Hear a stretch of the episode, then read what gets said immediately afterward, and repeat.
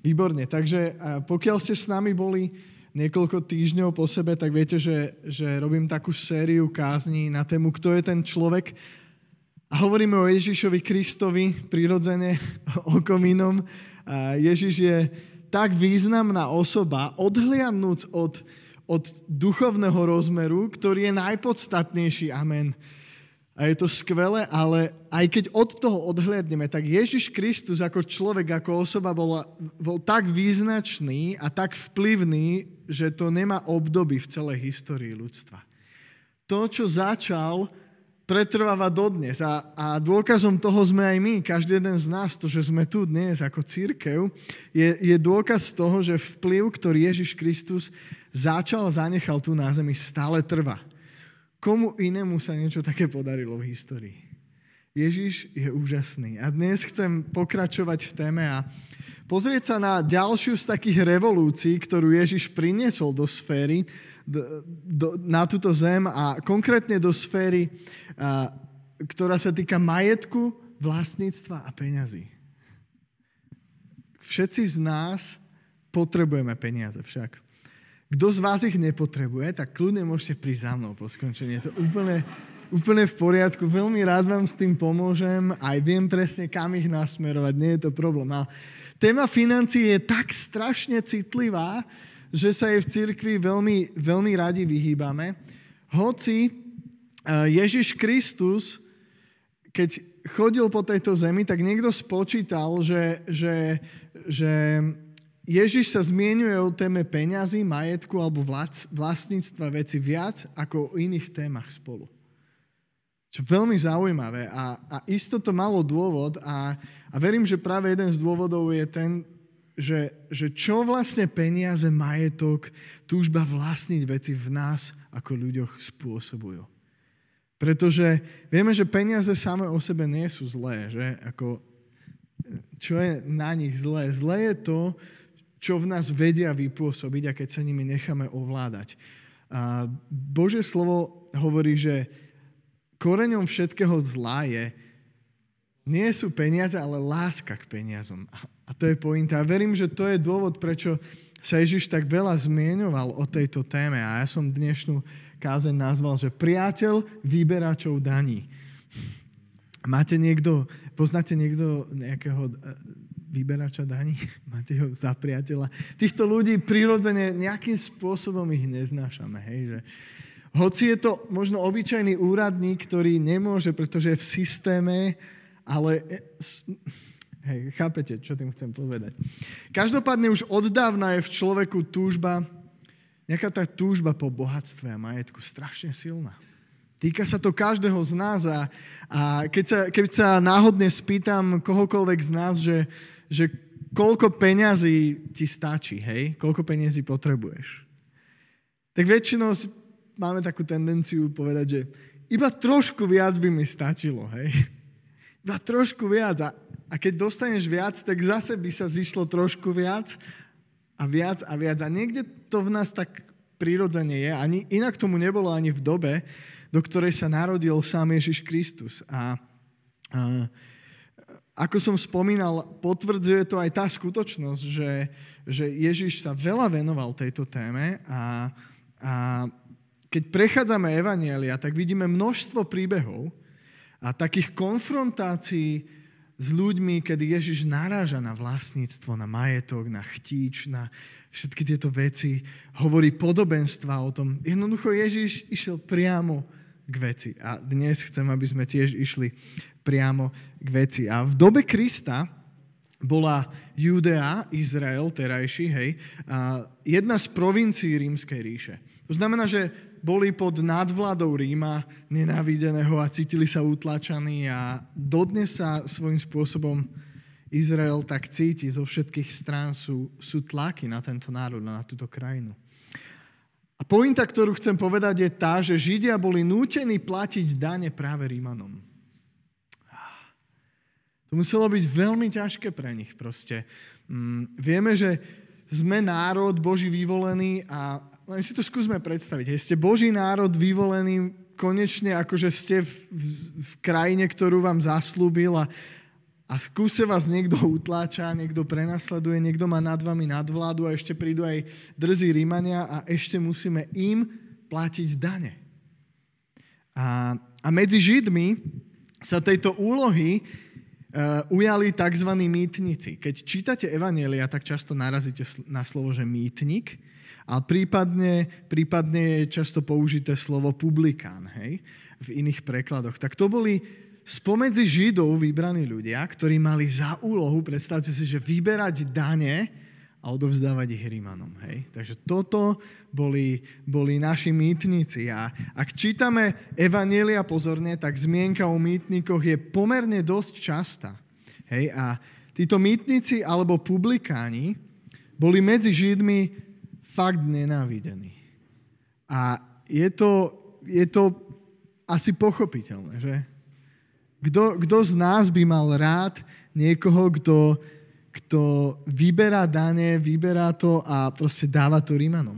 A, a boli, boli považovaní doslova za zradcov. A sám Ježiš použil mýtnika, ako príklad pri, pri, jednej, pri, jednej, uh, pri jednej stati, o ktorej hovorí, asi prečítame z Matúša 18. kapitoly a tam Ježiš hovorí o cirkevnej disciplíne, že čo máme robiť, hej, keď sa niekto pr- proti tebe prehreší. A keby sa prehrešil tvoj brat, choď za ním a napomeň ho medzi štyrmi očami. A ak ťa posluchne, získal si svojho brata. Ak ťa neposluchne, vezmi so sebou ešte jedného alebo dvoch aby každý výrok bol založený na výpovedi dvoch alebo troch svetkov.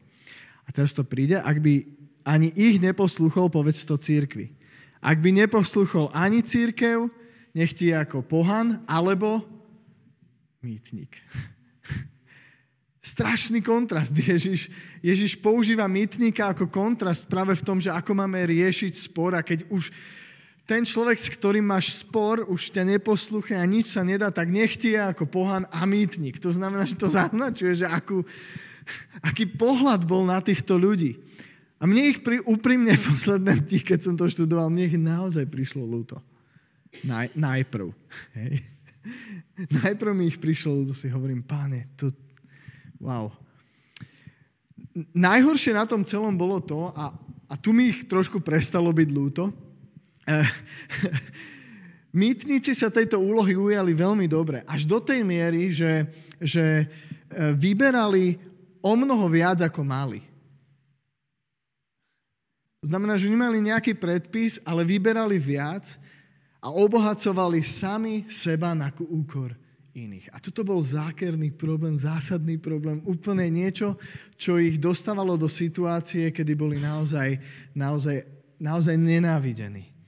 Toto bola takáto veľmi napätá situácia. Prichádza Ježiš Kristus na scénu a zásadným spôsobom zasahuje do tejto kultúry a do tejto doby a, a začína pôsobiť. A jeden z prvých učeníkov, kde Ježiš chodí a čítame v Evangeliách, že volá k sebe učeníkov, hej, a volá rybárov. A jeden z prvých, ktorých zavolal, bol práve práve mýtnik, volal sa Matúš, alebo ako budeme vidieť v Lukášovi 5. kapitole Lévy.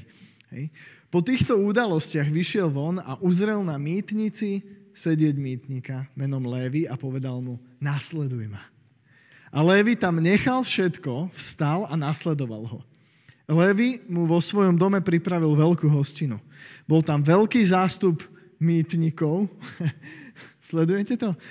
Veľký zástup mýtnikov sa zišiel s Ježišom Kristom na hostine v dome mýtnika a iných, ktorí s nimi stolovali. A farizei a zákonníci reptali a hovorili jeho učeníkom. Prečo jete a pijete s mýtnikmi a hriešnikmi? Ježiš im povedal, lekára nepotrebujú zdraví, ale chorí. A než, neprišiel som povolať spravodlivých, ale hriešnikov, aby robili pokánie. Ježiš sa špecificky zameriava aj na túto skupinu ľudí, ktorí sú nenávidení, ktorými opovrhovali iní a volá ich k sebe. A pre mňa to bolo, na, ako nie, že by som o tom nevedel, ale na novo, keď som si tak čítal, tak to bolo také šokujúce, že wow. Tak tohto Ježiš ako medzi prvými zavolá k sebe, poď. A Levi tam všetko nechal a išiel za Ježišom. A Ježiš začína týmto pretvárať chamtivé srdcia na štedré. A robí to práve s tými najcham, najchamtivejšími. S tými začína, ktorí najviac mali túžbu sami seba obohacovať na úkor iných. Ježiš prináša revolúciu do tejto oblasti a začína s tými, ktorých najviac nenávideli práve pre ich chamtivosť. A efekt Ježišovho pôsobenia medzi mýtnikmi je úplne zrejmý a je to tak aj v ďalšom prípade. A, a možno poznáte veľmi známy príbeh o Zacheovi. A ja by som ho prečítal z Lukáša 19. kapitoly. A Ježiš potom vošiel do Jericha a prechádzal cezeň. A tu bol muž menom Zachej, ktorý bol hlavným mýtnikom. Hej, podotýkam, hlavným mýtnikom. a bol bohatý. A chcel vidieť Ježiša, aby vedel, kto to je, no pre zástupy ho nemohol zazrieť, lebo bol malej postavy. Bežal teda napred a vyliezol na divý figovník, aby ho odtiaľ videl, lebo tadiaľ mal prechádzať. A keď Ježiš prišiel na to miesto, pozrel hore a povedal mu, Zachej, poď chytro dolu, lebo dnes musím zostať v tvojom dome. A on chytro zliezol a s radosťou ho prijal. A všetci, ktorí to videli, reptali zase, hej. K hriešnemu človeku si vošiel oddychnúť. Ale Zachej povedal pánovi, páne, polovicu svojho majetku dávam chudobným a ak som niekoho v niečom oklamal, vrátim to štvornásobne. Ježiš mu odpovedal, dnes prišla spása do tvojho domu, veď aj on je Abrahamovým synom, lebo syn človeka prišiel hľadať a spasiť, čo zahynulo. Wow na Zacheovom prípade hlavného mýtnika, podotýkam hlavného mýtnika, je, je dosť možné, že mal ešte pod sebou ďalších mýtnikov, ktorý, na ktorých sa on obohacoval a oni sa obohacovali na ďalších. Hej, takže pravdepodobne to, že bol bohatý, je úplne očividné. Na Zacheovom živote vidíme zásadnú zmenu. Zmenu, ktorá bola doslova neslychaná. Nikto ju nečakal, nikto by nebol povedal, že rozhodnutie rozdať polovicu, polovicu svojho majetku urobí práve mýtnik a vrátiť dlh štvornásobne, to, to je neslychané. To nemôže byť spôsobené nejakým nátlakom, len tak nejakou manipuláciou. To musí byť spôsobené radikálnou zmenou srdca a postoja. Kto, kto by vás donútil to urobiť? A, a nikde ani nevidíme, že by Ježiš mu niečo na to hovoril. Ježiš ho len zavolá, po, za chvíľu, vieš čo, poď dole, poďme sa najesť. Ku tebe domov, však si bohatý. Isto máš na to. A Zácheus je nadšený z toho a sú tam ďalší mýtnici. To je, to je stred, to je konferencia mýtnikov pri jedle v dome hlavného mýtnika, uprostred nich je Ježiš a vonku tí, ktorí sú všet, všet, vo všetkom super, hej, farizei zákonníci reptajú, že je s hriešnikmi znova. A nevidíme, že by Ježiš nejakým spôsobom konfrontoval Záchea, ale Ježišova prítomnosť, Ježišové slova, čo, čokoľvek sa tam udialo, spôsobilo to, že Zácheové srdce sa radikálne zmenilo polovicu svojho majetku rozdávam chudobným ak niečo, niečo niekomu dlžím, štvornásobne vrátim. Tomuto hovorím vplyv Ježiša Krista, zásadný vplyv na život človeka. Z mýtnika, z hlavného mýtnika, zlodeja sa stáva štedrý dárca. A Ježiš adresuje postoj nášho srdca ako kľúčový práve v otázke peňazí a majetku keď hovoriac o peniazoch a majetku, tak veľa Ježiš hovorí o našom postoji, o našom srdci, o našich motivoch.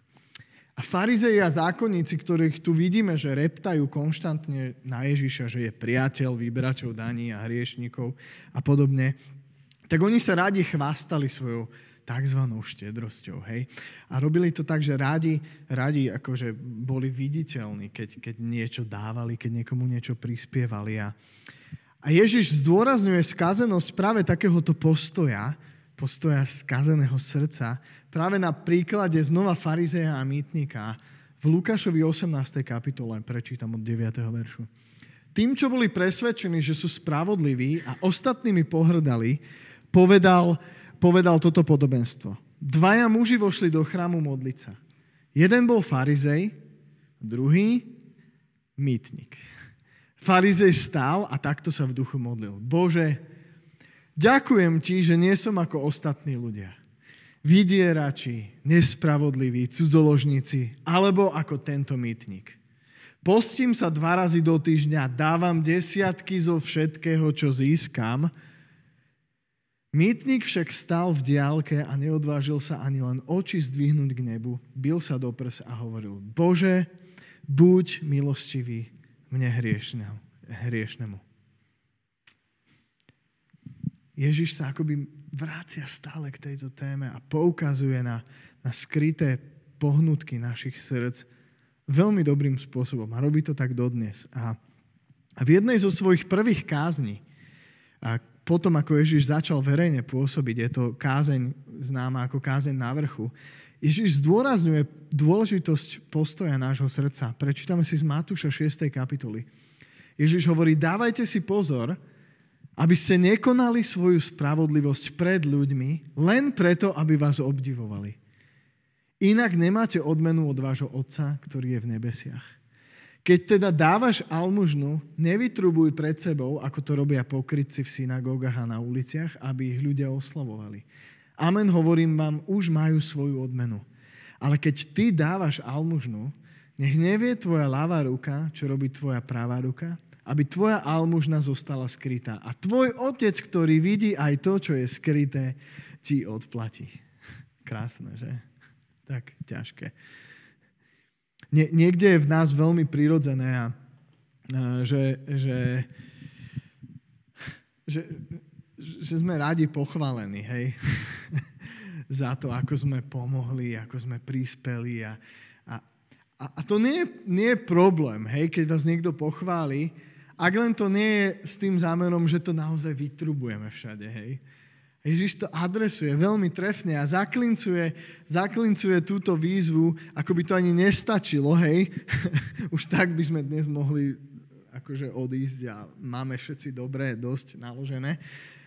Ale ako by to nestačilo, Ježiš o pár vied neskôr adresuje znova niečo ďalšie. Od 19. verša hovorí, nezhromažďujte si poklady na zemi, kde ich zožiera hrdza a mole a kde zlodeji vnikajú a krádnu. Zhromažďujte si poklady v nebi, kde ich nezožiera ani hrdza, ani mol a kde zlodeji nevnikajú a nekradnú. Veď, toto je kľúčové, veď kde je tvoj poklad, tam bude aj tvoje srdce. Kde je tvoj poklad, tam bude aj tvoje srdce. Ako som posledné dní znova prechádzal Evanielia a, a som si tak prelistoval všetky Evanielia znova od začiatku do konca. Inak urobte to občas, času na čas. Je to veľmi obohacujúce. Hej? A občas vám padne oko na nejaký príbeh. A toto som dávno nečítal.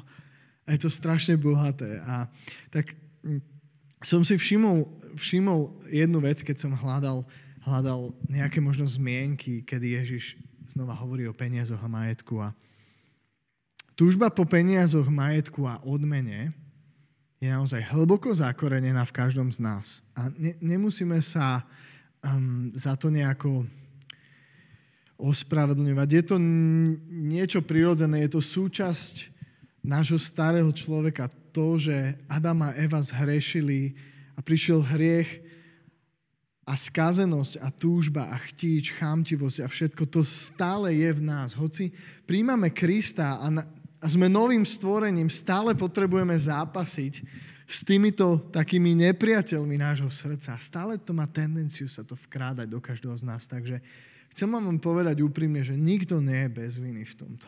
Ani ja, ani pán Farár vedľa, ktorému žehnáme. Nikto, nikto na tomto svete, všetci z nás sme v konštantnom boji s chtíčom, s chámtivosťou. A znova mi padol pri tomto hľadaní pohľad na príbeh o bohatom mládencovi a Možno si to pamätáte, ako odchádza od Ježiša sklamaný, on prichádza za Kristom a pýta sa ho, čo má robiť, aby mal väčší život. A Ježiš mu vymenuje prikázania jedno z druhé a on sa tak hrdí, že všetko toto už, odmla, už, už od, odjak živa proste zachovávam. A, A v jednom evaneliu sa píše, že Ježiš si ho zamiloval, že sa mu zapáčil ten človek. Však ako áno, je to, je to super. A potom Ježiš hovorí, jedno ti chýba. Rozdaj všetko, čo máš, daj to chudobným, potom príď a nasleduj ma. Oh. Znova proste. A, a píše sa, že ten mladý muž odchádza sklamaný od Ježiša, lebo mal mnoho majetku. A keď čítame tento príbeh ďalej, tak e, potom som nadviazal na to v čítaní a, a nikdy som si nevšimol to, že e, chcem teraz potvrdiť to, že nikto z nás nie je bez viny a dokonca učeníci, ktorí kráčali s Ježišom Kristom, na tom neboli ináč. A hneď potom, ako Ježiš konfrontuje tohto bohatého mládenca, nadvezuje na to týmito slovami. Prečítam vám to dobre, čo sa deje potom, hej? A tu Ježiš povedal svojim učeníkom. Amen hovorím vám, že bohatý ťažko vôjde do nebeského kráľovstva. Znova vám hovorím, ľahšie je ťave prejsť uchom ihly, ako bohatému vojsť do Božieho kráľovstva. A keď to počuli učeníci, veľmi úžasli a povedali, kto potom môže byť spasený? A ja, ako hej. A Ježiš sa na nich zahľadil a povedal, ľuďom je to nemožné, ale Bohu je všetko možné. A vtedy mu Peter povedal, pozri, my sme opustili všetko a nasledovali sme ťa. Čo za to budeme mať? Čo za to budeme mať? Niekde to tam stále tak, tak preráža, hej? že vidíme, vidíme tú túžbu, túžbu po odmene. A ona nie je svojím spôsobom zlá, ale ale Kristus prichádza, aby menil naše srdce, menil náš postoj, aby sme, nemusel, aby sme vedeli výťaziť práve nad týmito, týmito emóciami, ktorí sa vkrádajú do nášho srdca, ktorí z nás chcú spraviť mýtnikov. Obrazne povedané. Ježiš radikálne útočí na jedného z najhorších nepriateľov nášho srdca a to je práve chamtivosť. To je to, že mne, hej, trošku viac, ešte trošku by som prijal, možno nevadí. A urobím všetko preto, aby som mal viac a potom už budem spokojný. No nebudeš. Ne, nebudeš, nebudem ani ja. Toto je, to je chamtivosť, nevie byť nikdy uspokojená. V Lukášovi 12. kapitole, ak sa blížime k záveru, tak chcem prečítať túto výzvu. Ježiš Kristus hovorí, dajte pozor a vyvarujte sa akejkoľvek chamtivosti po nadbytku. Lebo život človeka nezávisí od jeho majetku a hojnosti. To je tak krásny verš, tak ťažký a tak krásny. Možno si ho záramujem do obývačky. Dajte pozor, vyvarujte sa akejkoľvek chamtivosti po nadbytku. Ježiš veľmi dobre pozná naše srdcia, pozná naše slabosti. Kto iný však? Ježiš veľmi dobre vedel, čo sú, čo sú také tie, tie, tie najväčšie kamene úrazu. A práve chamtivosť, túžba po, po, po majetku, po vlastníctve, po finančnej istote, po hojnosti. Táto, tento hlad skutočne nikdy nemôže byť uspokojený nikdy nemá dosť chamtivosť. Hej, ak sa chytí v našom srdci, nikdy nemá dosť, vždy by chcela viac. Ako sa blížim k záveru, tak chcem povedať jednu vec, položiť otázku. Čo je liekom na našu chamtivosť? Je to štedrosť. Je to štedrosť a vidíme to proste v celých evaneliách, že toto je pointa, k čomu Kristus viedol svojich následovníkov, všetkých, ktorých konfrontoval a dodnes to robí aj s nami, aj skrze to, ako čítame jeho slovo, hovoríme o štedrosti. A to je pointa tejto kázne. Keď nám Boh požehnal niečím viac, ako potrebujeme, je to tak aj preto, aby sme sa o svoju hojnosť mohli rozdeliť s tými, čo sú v núdzi. A to je, to je to tajomstvo, že naučiť sa dôverovať pánovi v tom, že, že naozaj hovorí pravdu, keď, keď, keď hovorí to, že, že nebuďme ustarostení, že sa o nás postará, že, že on je ten, ktorý nás zabezpečuje, že, že vždy máme, máme dostatok a A nielen pre seba, ale tak, aby sme mohli požehnať iných. Táto úplne základná, totálne škôlkárska, jednoduchá pravda, ktorú už deťom sa snažíme vštepiť, keď, keď Margaretka má dve horálky a Teuško nemá žiadnu, tak mu poviem, rýchlo utekaj, aby ti to nezobral. Takto nevedieme svoje deti. Už od začiatku sa snažíme prirodzene vštepiť do, našej, do našich detí štedrosť. Však daj Teuškovi jednu, veď ty máš dve. Aj on bude mať a budete obidvaja rádi, že? Áno, no, dobre. Niekde v nás je to takéto prirodzené, že, že veď takto by to malo byť a preto to dávame deťom najavo a povzbudzujeme ich k tomu a oni nás neposluchnú a znova ich povzbudzujeme a nakoniec to vyjde a všetci sa smejú a všetci sú radi.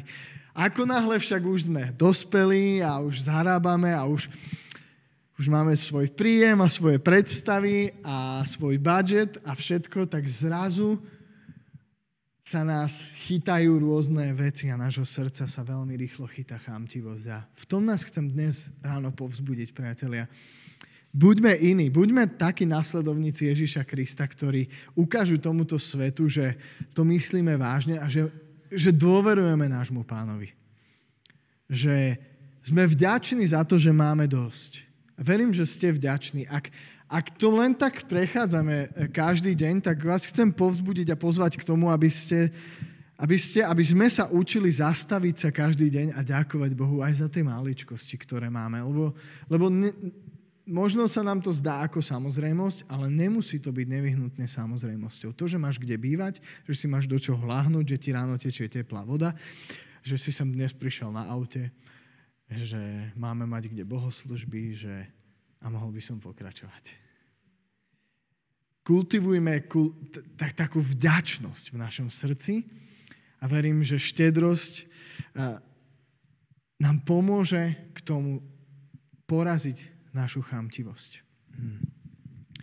Mýtnici to po stretnutí s Kristom pochopili evidentne. Ich životy boli menené, vidíme to v celom písme. Prvá církev to pochopila. V skutkoch 4. kapitole je pre mňa jeden z najfascinujúcejších príkladov života církvy v histórii, v dejinách. Takže vám ho prečítam, dobre? Všetci, čo uverili, boli jedno srdce a duša a bolo ich mnoho. A nikto nepokladal za svoje nič z toho, čo mu patrilo, lebo všetko mali spoločné. Apoštoli s veľkou mocou vydávali svedectvo o zmrtvých vstaní pána Ježiša a na všetkých spočívala veľká milosť. Nikto totiž medzi nimi nebol núdzny, pretože všetci, čo mali polia a domy, ich predávali a čo za ne utržili, prinášali a kládli k nohám apoštolov a každému pridelili toľko, koľko potreboval. Wow asi to pochopili. A nikto nemal nedostatok. A, a viem, že žijeme v inej dobe a nie je to také jednoduché ísť, predať všetko a rozdať chudobným. A, a ani k tomu nenabádam, nabádam nás len k štedrosti. A u každého z nás to môže znamenať niečo iné. Každý z nás je úplne na inej úrovni toho, že kde som v takej štedrosti a chcem vás povzbudiť v tom, že nemusíte hneď spraviť taký krok, že vás to odrovná Zauč, učme sa robiť malé, možno aj malé kroky viery k tomu, že by sme naučili naše srdce byť štedrým.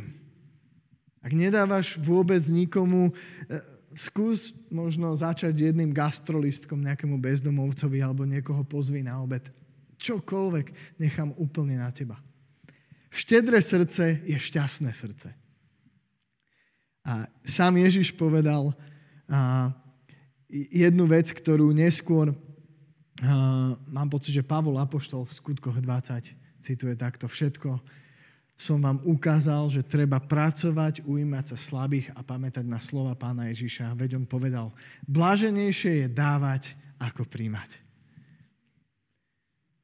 Je, je lepšie, je požehnanejšie dávať, ako príjmať.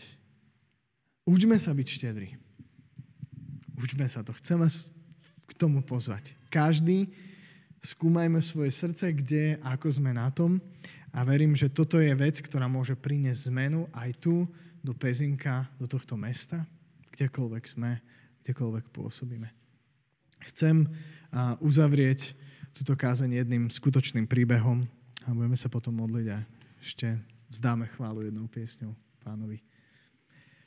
Takže príbeh na záver. Je to príbeh od Milesa Wilsona, bol dlhoročný misionár a ja to prečítam a budem to čítať z jeho pohľadu, dobre? Takže Miles Wilson hovorí toto.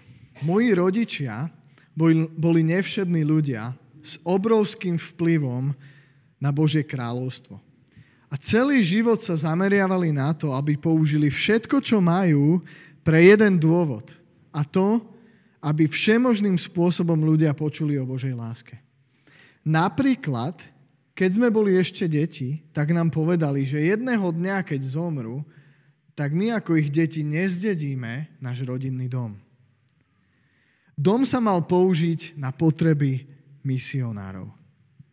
Po smrti môjho otca v roku 95 moja mama ďalej bývala v našom dome a o 10 rokov neskôr, v roku 2005, 2005 sme si spolu, všetci traja súrodenci a mama, sadli a diskutovali o tom, ako by bolo najlepšie túžbu našich rodičov naplniť.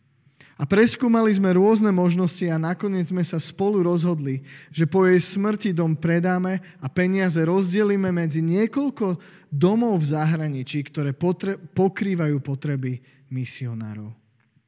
O niekoľko mesiacov na to moja mama náhle zomrela a uprostred nášho žialu z náhlej straty sme mohli napriek tomu v radosti rozdeľovať peniaze za dom a zo pár vecí a posielať ich na miesta, kde bola potreba. Wow. Veľmi sa ma dotkol tento príbeh. Hovorím, že toto môže spôsobiť len dotyk Ježiša Krista. Nikto iný. Nikto iný ti nemôže nakázať, rozdať všetko, predať, nenechať svojim deťom. A nehovorím, že to tak máme urobiť znova, ale nechajme sa formovať Kristom a nech naše srdce zaplaví štedrosť. Môžeme sa postaviť spolu, budeme sa modliť. Ocko nebeský, z celého srdca ti ďakujem za tak ťažké výzvy, ktoré máš pre nás niekedy. A ja sám viem a vyznávam, že ich potrebujem. A potrebujem ich vždy znova a znova, Pane. A ty tak dobre ku nám hovoríš a tak dobrým spôsobom nás premieňaš. Pane, nikto nedokáže zmeniť moje srdce tak ako ty. A to vyznávam za seba, za každého z nás. Nikto nedokáže zmeniť moje srdce tak ako ty. A ja ti ho odovzdávam toto ráno, toto doobedie znova. A vyznávam, pane, že chamtivo sa snaží chytať môjho srdca, pane. A prosím ťa o sílu, prosím ťa, aby si ma učil, aby si ma učil, ako byť štedrým, páne. Každý jeden deň, ako, ako bojovať s týmto chtíčom, s chamtivosťou, páne. Ako byť viac svetlom pre iných, ako viac ukázať tomuto svetu, že ty si môjim bohatstvom, páne, že v tebe máme všetko, Ježiš. Chceme byť ako tvoja církev príkladom, páne. Príkladom v tom, že nie sme tu preto, aby sme zhrňali pre seba, ale preto, aby sme požehnávali iných, páne. Aby naša služba bola zakorenená na tom, páne, že my chceme byť tvojimi rukami, tvojimi nohami, páne. A chceme sa dotýkať potrieb tohto sveta všemožným spôsobom. Ocko, ja sa modlím, daj nám k tomu milosť. Sami sme slabí, páne, a nevieme výťaziť niekedy. Častokrát zlyhávame. Ale v tebe, v tebe máme moc na to byť iný, byť štedrý, pane. Tak za to ti ďakujem, že toto budeš pôsobiť aj na základe tohto slova, že ako pôjdeme z tohto miesta neskôr, že, že, že budeme cítiť, že nás premieňaš, pane, a pozývame ťa k tomu. Potrebujeme ťa, Ježiš. Tak sa modlím, nech sa stane v mene Ježiš v živote každého z nás. Amen.